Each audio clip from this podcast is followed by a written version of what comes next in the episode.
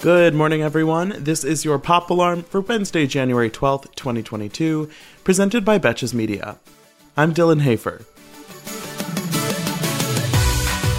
Kanye West and Julia Fox are still hanging out, and they've now taken their show on the road to Los Angeles, after their first two dates were in Miami and New York City.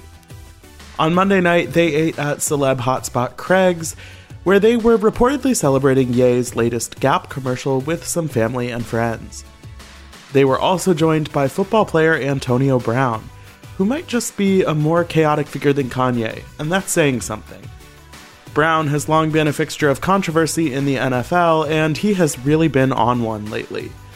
In December, he was suspended by the league for 3 games for lying about his vaccination status.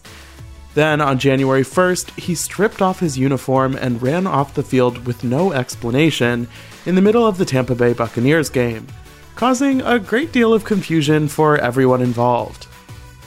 After the game, the Buccaneers head coach told reporters that Brown was, quote, no longer a Buck, and he was officially released by the team less than a week later. So what's a fired NFL player to do when he should be in the middle of playoff season? Obviously, fly to LA and get dinner with Kanye West and Julia Fox.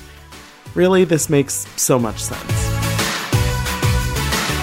In other Kanye news, Billboard reported that he's interested in taking his Sunday service show to Russia later this year, and that he would like to set up a meeting with Vladimir Putin while he's there.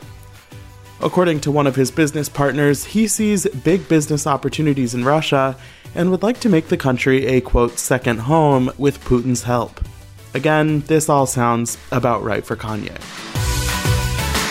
The legal saga of Blac Chyna and Rob Kardashian has stretched into another year, with this week bringing some fresh movement in a 2017 lawsuit, where Rob claimed that Chyna tried to strangle him with a phone charger cord and then hit him multiple times.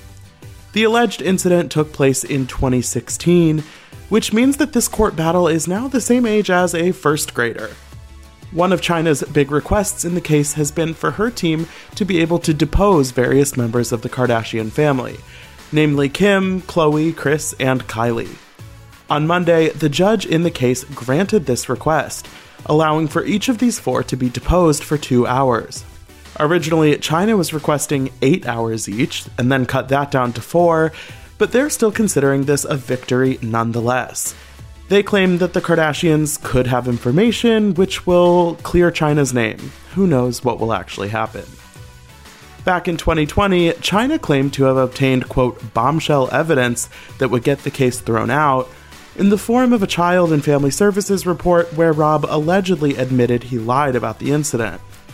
But the judge was not satisfied with this evidence, so here we are. The trial is set to finally begin on February 23rd, so hopefully they can figure this shit out after all of these years.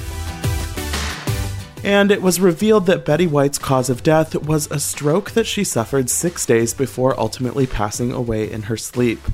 Interestingly, the stroke occurred a few days before People magazine published their cover celebrating the beloved star's 100th birthday, which, of course, she didn't actually live to see. It seems like Betty would have appreciated this ironic mishap, but I'm guessing the folks at People are wishing somebody would have given them a heads up that maybe publishing the cover early wasn't a great idea. Next Monday, which would have been White's 100th birthday, a new documentary about the Golden Girls actress will be released in theaters, so mark your calendars if you want to celebrate her legacy. For more Pop Alarm, be sure to rate, review, and follow the show wherever you listen, and you can follow me on Instagram at Dylan Hafer for more entertainment stories. Until tomorrow, I'm Dylan Hafer, and now you're pop cultured.